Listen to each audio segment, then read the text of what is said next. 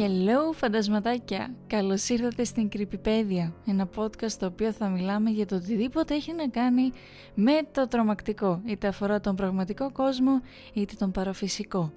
Σε αυτό το επεισόδιο θα μιλήσουμε για τρομακτικές τελετουργίες. Είναι στην ουσία θα μπορούσε να πει κανείς και παιχνίδια. Δηλαδή μπορούμε και εμείς να κάτσουμε να τα δοκιμάσουμε άμα θέλουμε και να παίξουμε με τη μοίρα μας εντός ή εκτός εισαγωγικών. λοιπόν, έχουμε, έχω τέσσερα να σας δείξω και θα ξεκινήσω από τα πιο απλά και θα πάμε στα πιο σύνθετα και πιο απαιτητικά. Οπότε χωρίς να χάσουμε χρόνο, ας ξεκινήσουμε.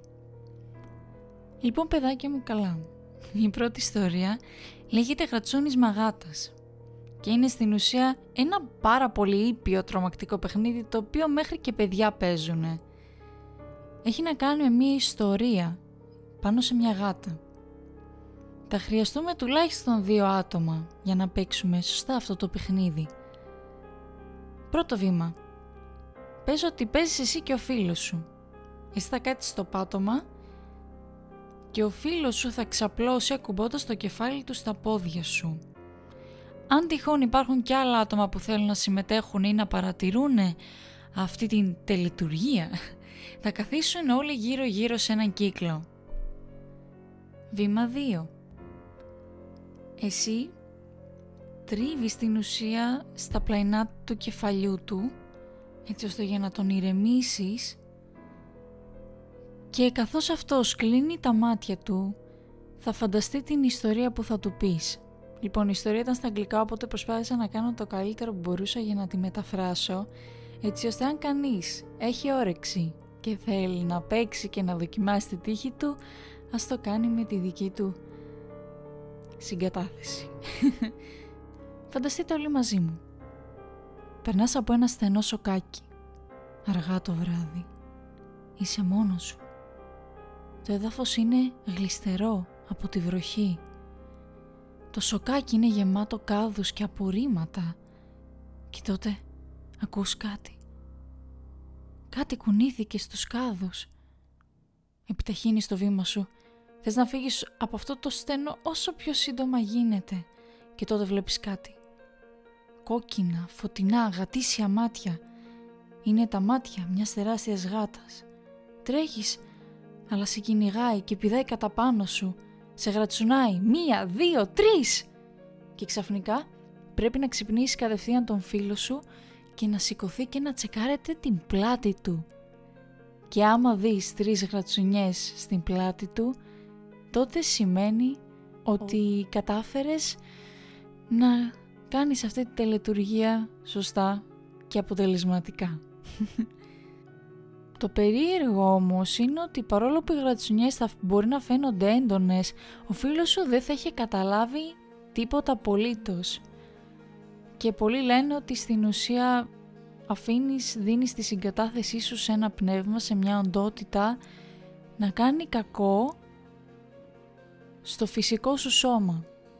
Δεν είναι κάτι, εννοείται κανένα από όλα αυτά τα παιχνίδια δεν θεωρείται πιο επιτρεπτό ή πιο ήπιο για να παίξεις, αλλά έστω ακουστά κάποια ακούγονται πολύ πιο απλά από τα υπόλοιπα, αλλά στην πραγματικότητα κανένα από αυτά δεν είναι. Το επόμενο παιχνίδι λέγεται το παιχνίδι της τύχης, το οποίο παιχνίδι όλος περιέργως κατάγεται από την Ιαπωνία. Λοιπόν, το παιχνίδι τύχης υπάρχει από τα παλιά στην Ιαπωνική κουλτούρα και είναι στην ουσία μια τελετουργία στην οποία σου αναγγέλει κάποιος την τύχη σου και το μέλλον σου. Πολλά χρόνια πριν στην Ιαπωνία ήταν πάρα πολύ δημοφιλές και το παιχνίδι λεγόταν Tsuji Yura. Για να παίξεις αυτό το παιχνίδι χρειάζεσαι μια χτένα και κάτι για να καλύψεις το πρόσωπό σου. Μπορείς να το παίξεις μόνος σου ή με φίλους σου. Όμως προσοχή, όπως και με όλα τα παιχνίδια σου προτείνω να μην παίξεις αυτό το παιχνίδι διότι όπως λένε χρόνια πριν κάποιοι άνθρωποι μετά από αυτά που άκουγαν επειδή ήταν τόσο τραγικά έφτασαν σε σημείο να αυτοκτονήσουνε. Ας δούμε τι χρειάζεται για να παίξουμε αυτό το παιχνίδι. Βήμα 1. Πάρ την χτένα σου και πήγαινε σε ένα σταυροδρόμι. Μετά το απόγευμα όταν βραδιάσει. Βήμα δεύτερο. Κύλησε τα δάχτυλά σου στη χτένα για να κάνεις αυτό το χαρακτηριστικό ήχο και κάντο τρεις φορές. Λέγοντας τα λόγια «Τσιουτζιούρα, τσιουτζιούρα» δώσ' μου μια αληθινή απάντηση. Βήμα τρίτο. Περιμένεις έναν ξένο να περάσει από τον δρόμο σου. Πρέπει να είναι ξένος, δεν πρέπει να είναι κάποιος που γνωρίζεις προσωπικά. Μόλις τον δεις να πλησιάζει, κάλυψε το πρόσωπό σου με κάτι. Ένα βιβλίο, μια εφημερίδα ή ακόμα και μια τσάντα ή μια σακούλα. Αρκεί. Αν υπάρχουν και άλλα άτομα μαζί σου, αν παίζεις με φίλους, πρέπει να καλύψουν και αυτοί τα πρόσωπά τους. Βήμα τέταρτο. Ρώτησε τον ξένο να σου πει την τύχη σου και το μέλλον σου. Αν αυτός δεν θέλει να απαντήσει ή αρνείται να σου πει, τότε πρέπει να περιμένεις για κάποιον άλλον να περάσει. Στην Ευρώπη πιστεύετε ότι αυτοί οι άνθρωποι που περνούσαν ήταν στην ουσία τα πνεύματα των νεκρών. Επίσης πίστευαν ότι θα μπορούσες να βρεις τον διάβολο εκεί, ο οποίος ήταν μασκαρεμένος ως άνθρωπος.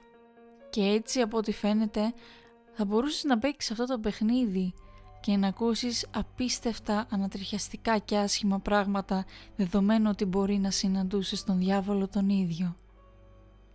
Εν τω μεταξύ παιδιά αυτή η ιστορία είναι πολύ πιο διάσημη από ό,τι πιστεύατε διότι αυτό το παιχνίδι έγινε τόσο διάσημο στην Ιαπωνία που εν τέλει έφτιαξαν crackers που είχαν εντωμεταξύ μέσα σε αυτά τα crackers υπήρχε ένα χαρτάκι που έγραφε κάτι που είχε να κάνει, ξέρεις, με τη μοίρα σου ή το τι να περιμένεις. Και εν τέλει όσο προχώρησαν τα χρόνια και επεκτάθηκε και σε όλο τον κόσμο, είναι τώρα ευρέως γνωστά ως τα μπισκότα τύχης. Είναι εκείνα τα μπισκότα που τα σπάς στη μέση και βλέπεις εκείνο το χαρτάκι που μπορεί να σου πει είτε κάτι καλό είτε κάτι κακό και έτσι την επόμενη φορά που τύχει να ανοίξεις ένα τέτοιο τυχερό μπισκοτάκι θα καταλάβεις από πού είναι η προέλευσή του και θα με θυμηθείς. Τώρα θα πάμε στα λίγο πιο δύσκολα παιχνίδια που θέλουν πραγματικά αφοσιωμένους ανθρώπους για να το παίξουν. Αυτό το παιχνίδι λέγεται Άλλος Κόσμος. Το παιχνίδι Άλλος Κόσμος είναι ένα τρομακτικό παραφυσικό παιχνίδι, μαντέψτε από πού, την Ιαπωνία.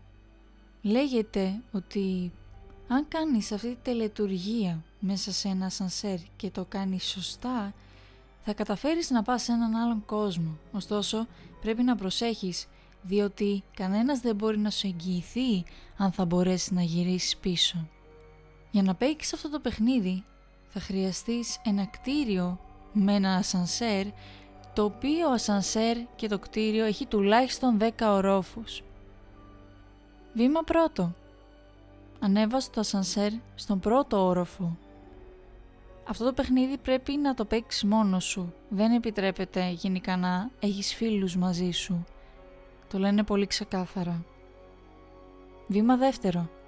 Πρέπει να πας στους συγκεκριμένους ορόφους με τη συγκεκριμένη ακολουθία. Πρώτα στον τέταρτο, μετά στον δεύτερο, στο έκτο, στον δεύτερο ξανά και στο δέκατο. Αν κάποιος μπει μαζί σου στο σανσέρ ενώ κάνεις αυτή τη τελετουργία, δυστυχώς ακυρώνεται και δεν θα λειτουργήσει. Βήμα τρίτο. Μόλις φτάσει στον δέκατο όροφο, πάτησε το κουμπί για να κατέβει στον πέμπτο, χωρίς όμως να βγεις από το ασανσέρ. Βήμα 4. Μόλις φτάσει στον πέμπτο όροφο, οι πόρτες θα ανοίξουν και μια νεαρή γυναίκα θα μπει μέσα στο ασανσέρ μαζί σου. Μην μιλήσεις μαζί της. Βήμα 5. Μόλις μπει στο ασανσέρ, πάτησε το κουμπί για να κατέβεις στον πρώτο όροφο. Βήμα 6. Να κατέβει το ασανσέρ στον πρώτο όροφο, θα ανέβει στον δέκατο.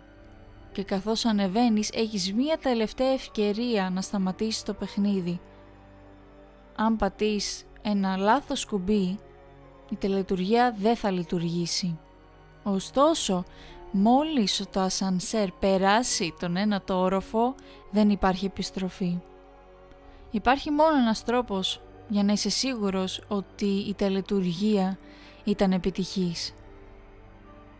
Αν έχεις πάει σε αυτόν τον αποκαλούμενο άλλο κόσμο, θα έπρεπε να ήσουν ο μόνος που είναι εκεί. Το τι συμβαίνει από εκεί και πέρα είναι άγνωστο. Κάτι όμως που είναι απόλυτα σίγουρο είναι ότι αυτό το άτομο που μπήκε μαζί σου στον πέμπτο όροφο δεν ήταν άνθρωπος. Για να γυρίσεις πίσω στον πραγματικό κόσμο πρέπει να ξανακάνεις τη τελετουργία αλλά αντίστροφα. Υπάρχουν κάποιοι που λένε ότι κατάφεραν να τελειώσουν αυτή τη τελετουργία με επιτυχία. Από ό,τι φαίνεται το κτίριο είναι το ίδιο με αυτό που ήρθες μόνο που όλα τα φώτα είναι κλειστά και ο ουρανός έξω είναι κόκκινος. Δεν υπάρχει κανένα άλλο «ον» που ζει εκτός από σένα. Κάποιοι λένε ότι τα ηλεκτρονικά αντικείμενα όπως οι κάμερες ή τα κινητά δεν δουλεύουν. Επίσης λένε ότι για κάποιο λόγο είναι πολύ πιο δύσκολο να γυρίσεις πίσω στον αληθινό κόσμο. Από ό,τι φαίνεται αποπροσανατολίζεσαι και ξεχνάς που είναι το ασανσέρ και παρόλο που το βρίσκεις μπορεί καθώς πηγαίνεις προς τα αυτό αυτό να αρχίζει να απομακρύνεται όλο και περισσότερο. Η τελευταία τελετουργία είναι και η πιο τρομακτική κατ' εμέ. Πιστεύω ότι είναι πραγματικά δηλαδή γιατί κάποιος να το κάνει. Ξεκάθαρα φαίνεται ότι βάζει τη ζωή σου σε κίνδυνο. Όπως θα δείτε κι εσείς, οι κανόνες είναι πολλοί. Πρέπει να προσέχεις πολλά πράγματα και στη τελική δεν ξέρεις πώς θα καταλήξεις γιατί είναι τόσο πολλά τα πράγματα. Εγώ προσωπικά φοβάμαι ότι θα ξεχνούσα κάτι ή θα το έκανα λάθος και τότε ξέρεις ότι πάει τελείωσε, θα πεθάνω. Αυτό το παιχνίδι λέγεται κρυφτό. Το θέμα είναι όμως ότι έχουμε συνηθίσει το κρυφτό που παίζουν πολλά άτομα και είσαι εσύ που στην ουσία μετράς και οι υπόλοιποι κρύβονται. Όμως αυτό το παιχνίδι δεν υπάρχει κανένας άλλος εκτός από σένα και μία κούκλα. Ναι, εσείς οι δύο θα παίξετε κρυφτό και το ποιος θα νικήσει εξαρτάται αποκλειστικά από σένα. Για να παίξεις αυτό το παιχνίδι χρειάζεται μια κούκλα η οποία έχει επένδυση από μέσα είτε βαμβάκι είτε το οτιδήποτε ξέρετε. Πρέπει οπωσδήποτε να έχει χέρια και πόδια.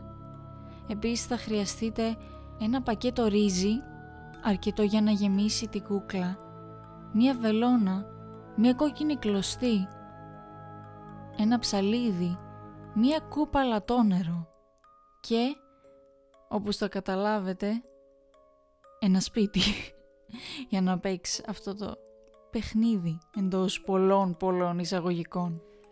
Διότι μέσα σε αυτό το σπίτι θα έχεις την κρυψώνα σου και η κούκλα θα σε κυνηγάει. Βήμα 1. Ανοίξε την κούκλα και βγάλε την επένδυση και γέμισέ την με το ομό ρύζι. Καθώς σε πολλές ασιατικές κουλτούρες το ομό ρύζι πιστεύετε ότι ελκύει τα πνεύματα. Βήμα 2. Κόψε τα νύχια σου και βάλ τα μέσα στη κούκλα. Καθώς αυτή η πράξη δεσμεύει εσένα με την κούκλα. Βήμα 3. Ράψε την τρύπα που άνοιξε να βάλει στο ρύζι με την κόκκινη κλωστή και τύλιξε την υπόλοιπη κόκκινη κλωστή που έμεινε πάνω στην κούκλα. Η κόκκινη κλωστή αντιπροσωπεύει το αίμα, τα αγγεία και αυτή η κλωστή δεσμεύει το πνεύμα με την κούκλα. Βήμα 4. Γέμισε την πανιέρα ή μία λεκάνη με νερό. Βήμα 5. Βάλε την κούπα με το αλατό νερό μέσα στη κρυψώνα σου. Αυτή η κρυψώνα μπορεί να είναι δωμάτιο, μπορεί να είναι η ντουλάπα σου, μπορεί να είναι τα πάντα. Βήμα 6. Επέλεξε ένα όνομα για την κούκλα σου. Το να δώσεις όνομα σε ένα πνεύμα το κάνει πιο δυνατό. Βήμα 7. Στις 3 το πρωί πάνε στο μπάνιο πάρε την κούκλα μαζί σου και πες τις τρεις φορές ας πούμε ότι αυτός που θα παίξει τη λένε Γιώτα τυχαίο όνομα. Η Γιώτα είναι ο πρώτος δαίμονας. Το λες τρεις φορές και βάζεις την κούκλα μέσα στην πανιέρα, μέσα στη λεκάνη με το νερό, πάρε το μαχαίρι μαζί σου και τριγύρισε στο σπίτι κλείνοντας όλα τα φώτα.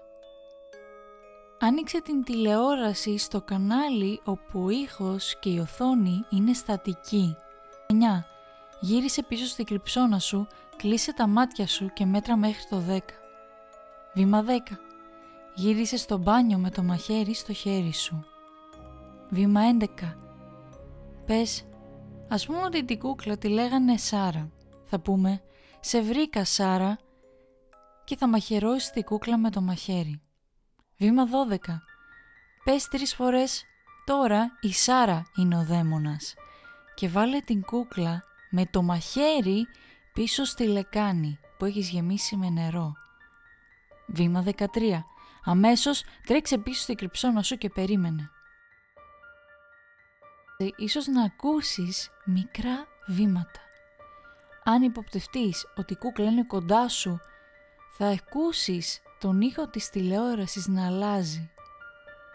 Εκτός από τα βήματα της κούκλας που μπορεί να την ακούς, να τριγυρνάει γύρω από το σπίτι, κάποιοι λένε ότι έχουν μυρίσει περίεργες απέσιες μυρωδιές και ότι η τηλεόραση ξαφνικά έκλεινε ή ο ήχος πήγαινε τέρμα ψηλά. Κάποιοι λένε ότι ένιωσαν να τους αγγίζει κάτι ή να τους τραβάει κάτι. Αν κάποια οποιαδήποτε στιγμή νιώσεις ότι η κούκλα είναι έτοιμη να σε βρει, τέλειωσε το παιχνίδι. Για να τελειώσει το παιχνίδι πρέπει να πάρεις στο στόμα σου μια γουλιά λατόνερο. Μην το καταπιείς, απλώς κράτησέ το μέσα στο στόμα σου. Βγες από την κρυψώνα σου, άρχισε να ψάχνεις για την κούκλα σου.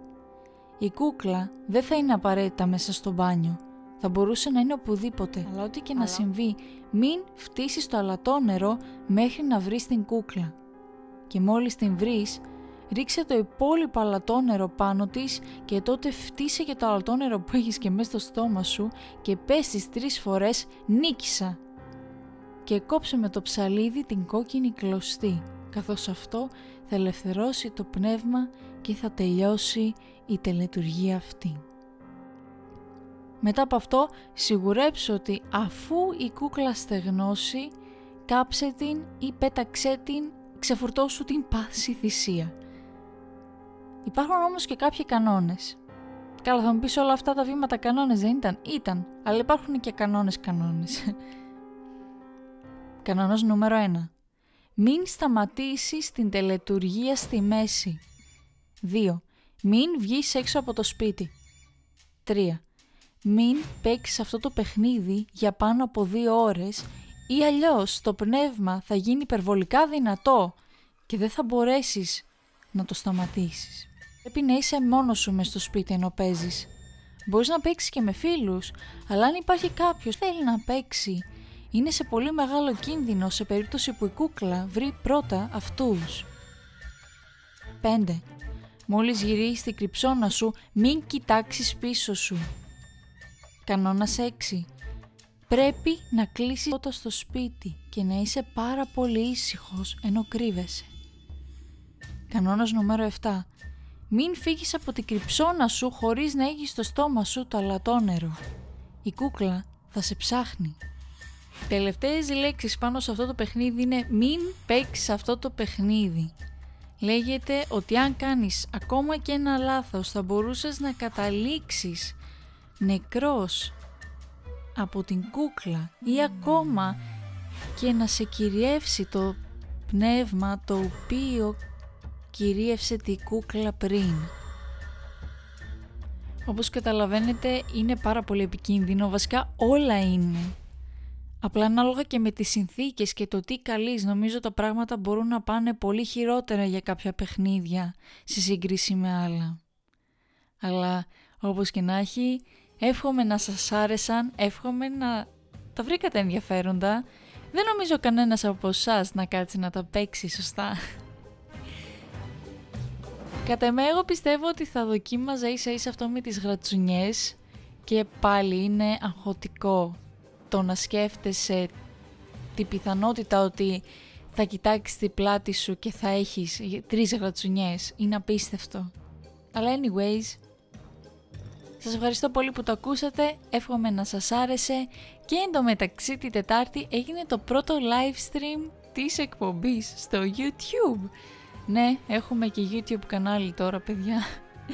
Θα παίζουμε horror παιχνίδια κατά κόρον, ειδικά τώρα στην αρχή και παίξαμε το Lurk in the Dark οπότε όποιος θέλει μπορεί να πάει στο προφίλ στο Instagram το οποίο είναι παπάκι κρυπηπέδια και εκεί πέρα υπάρχει ένα link. Εκεί θα μπορείς να βρεις και το YouTube κανάλι αλλά να βρεις και το podcast σε όποια πλατφόρμα θέλεις και να ακούσεις και τα προηγούμενα επεισόδια αν δεν τα έχεις ακούσει. Οπότε μέχρι την επόμενη φορά τα λέμε, καλή συνέχεια, να προσέχετε και θα τα πούμε την επόμενη Παρασκευή σε ένα ακόμη επεισόδιο της Creepypedia.